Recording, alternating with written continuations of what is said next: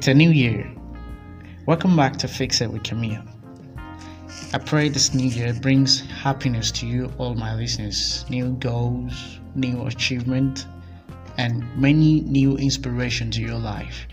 I wish you a year full of happiness, and I hope that this new year brings the best in your life. May all your dreams and hopes are fulfilled this year.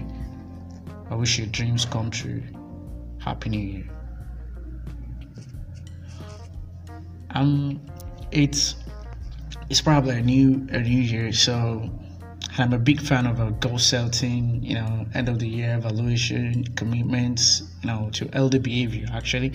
But most people think of a New Year resolution, They tend to just think of themselves and their relation and not their relationship.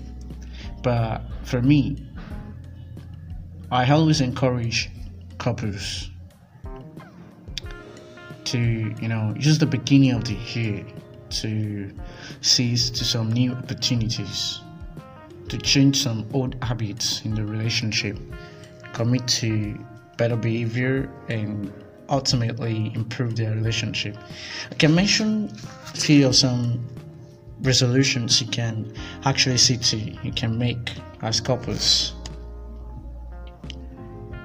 It could be unexpected resolutions that that can actually make your life better. Let me start with we can actually try to spend at least 10 minutes with each other daily without distraction. It should come with no surprise that focusing attention required some face-to-face conversation. It nurtures connection between two people. That's it. And I can actually advise that it is even more important to come together, demanding for attention, time together. Because if you struggle with feeling connected, commit to spending minimum of 30 minutes a day talking without distraction from screen. Your relationship will be undoubtedly be a better one. So that makes me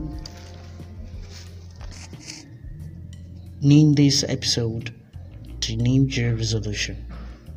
So taking from that the topic, as I've mentioned, the instance of the first resolution you can make in your relationship, that is spend time together, at least 30 minutes together, talking every day. So let me pick up the second one. You can actually make a resolution by making a list for each other's trigger to avoid conflict. It could be funny to you, we can tend to pick partners that have both the positive and negative trait of a parent. Yes. Trust me, it could, because as a result, we can trigger each other's old wounds. We have triggers, blind spot, bad communication habit that prevent us from healthy communication. But being aware of what they are in the first step towards changing them, sit down together, make lists for one another of the things that are guaranteed triggers in conversation together. This can help but review, avoid emotional landmines and other problems, so you can walk through conflicts more calmly. It can also keep you less reactive. When you're able to say, I believe you're away, there's a number 5 on my trigger list, and please don't say that to me unless you're trying to trigger me. Most people do this, but it could actually be very comfortable for females to actually prepare a list of triggers. But if both sides can actually do this, it could be a great resolution to have a better relationship. And the third I'll mention here is be more affectionate and emotionally responsive. There's this research I made where I found out a pioneer in psychology of relationship, Ted Huston, said he can predict divorce with shocking accuracy. He said back in 1991, he launched PEAR, the process of adaptation in intimate relationship project, in which he followed like 168 couples from marriage through first 13 years of marriage. His research found that most significant interpersonal dynamic that predicted the divorce was the loss of affection and love. Now, decades old, Huston takeaway can still be applied to any relationship today, if you trust me. Rather than solely focusing on resolving conflicts, it's still an important resolution to make actually, but it's just as important to focus on preserving your positive feelings towards each other. Since everyone expresses love, affection differently, you've probably heard of the five languages of love. I think I've treated that on this episode. That was last year during the month of I can't recall actually. It could be March, April. I think this month was the fourth season of this episode. So whether it's a word of affection or act of service, receiving gift, quality time, physical touch, you could actually pick up one of them and express love and affection. It's one of those resolution you should make this new year. It brings about connection and more togetherness. Togetherness. You see yourself as partners who respect and appreciate each other. So try one of the love languages and be close together. The fourth, say commit to taking a time out before things get too heated. When an argument gets too heated, because there's no how you've been in a relationship that you have a free flow, everything smile all through. There'll be some times where one party will frown and the other party will have to take things easy. So when you have an argument getting heated, it seems to be productive. Most couples can benefit from a cool down period during argument. It's important actually. So for me, I would say it's important for you to establish this before taking a break, so your partner doesn't actually think you're simply walking away, but rather trying to avoid fights. And if I would be specific, fighting dirty or saying something that you later regret. It's helpful to say, I think we need a timeout right now. I'm too upset to think straight. We need some time to calm down. Let's check back in an hour. I need to take a loving time out, and I can say it's a valuable skill every couple should benefit from. So that is that, and the next one that should be the fifth. I say take at least once a day. Let your partner know something they do that you appreciate.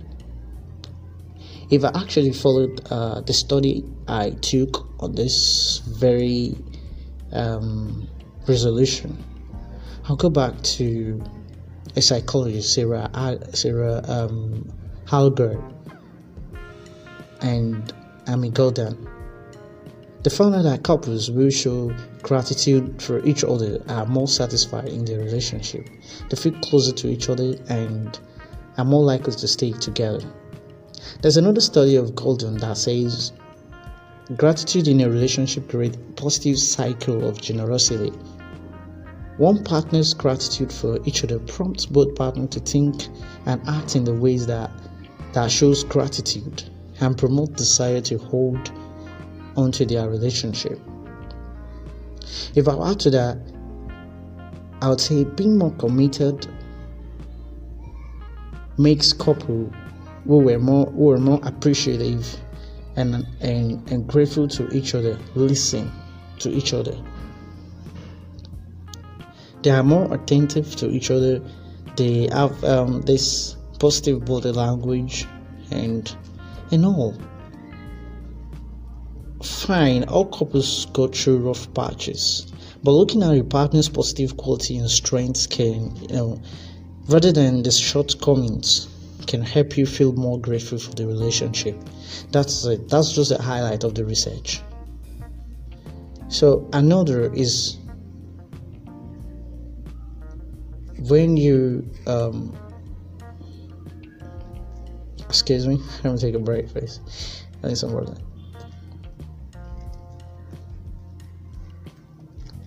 So I'm back. Sorry for the break. I had to take some water. So the next one, I'll say the sixth is, I would say, if you make a bucket list, that would be a reflection of this pandemic that have more cancelled plans. But let me not talk on that. Let me say the sixth should be connect throughout the day. Obviously, this is important, especially in a long-distance relationship where a face-to-face communication is not possible. But even if you're both working differently, or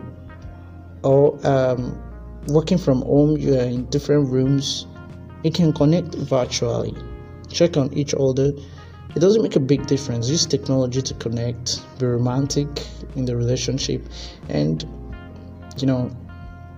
attachment of both men and women brings about affection. So if you have this frazzled day of a back-to-back meeting, sending a quick text to your partner once a day to let them know that you're thinking about them and that you love them can go a long way. It's part of those things that keeps relationship booming, moving forward.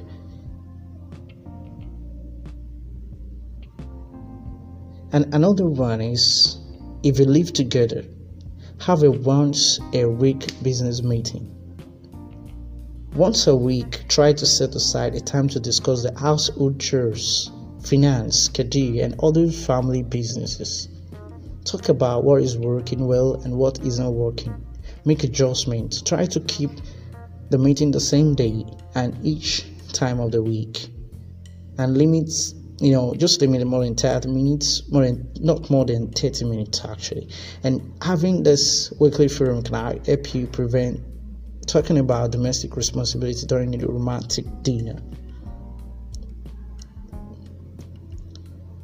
So it brings us about low tension about these issues when your women have to face a lot more in the house alone, maybe considering the household chores. You learn to talk about them, finance and everything, talk about how things have been moving for you, maybe in your business or work. So that's another.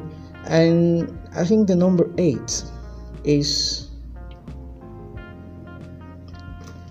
try to commit a weekly date night. Have some time together. Focus a time together to nurture connection and bond. Having something to look forward to can actually help you through some stressful weeks that will inevitably arise. When your women have in mind that on Sunday night, I'll be going out with my man, or I'll be with my man in a warm reception, it brings about anxiety and reduces the pressure at the moment. Okay, I'm gonna have a time, this very wonderful time in my mind. So it's part of those things that helps connection and strengthen the bond. The last one here is up your sex game. I know this is what most couples will be waiting to hear, because asking for what you want is so hard for most people. And because of our needs and fantasy and things that turns us change over time. I mean, these things that turns us on change over time. For me, I would recommend that couples communicate about sex on a regular basis. Your couples shouldn't be shy of anything for yourself or with yourself. We also tend to take for granted, especially when we know how to get our partner off. So we tend to take for granted that we know everything about our partner sexually. It's a very dangerous assumption, because there is always more to learn in terms of sex. No matter how great your sex life is, there's always something new that you both can try to bring pleasure to your partnership. Without ongoing communication, small sexual desires may slip through the cracks, or you may be too nervous to express something big that you want to try. As a result, you can try some sexual inventory, online videos, some relationship guide to improve communication, connection, intimacy, and those are for couples, because every couples that I've worked with have these amazing discoveries about themselves and taking inventory together. So with this, I will be bringing this episode to an end, and I want to say a big thanks to all my listeners. It's a new year and we're starting with this. I want to appreciate you all for your cooperation, the love, and your commitment on the show. I want to appreciate everyone who gave their feedback on the previous episode. Thank you all. Thank you all for your support. Thank you all for your contribution, and thank you. I'm just saying thank you. Thank you so much. You can follow us on all social media platforms, Fix It with Kameel, on all social media platforms. You can also join me live on radio every Saturday for 5 p.m. On River Radio. Thank you so much, and it's good to be back in the new year. Goodbye for now. My name is Kameel Olabi Badness. I'll talk to you next time.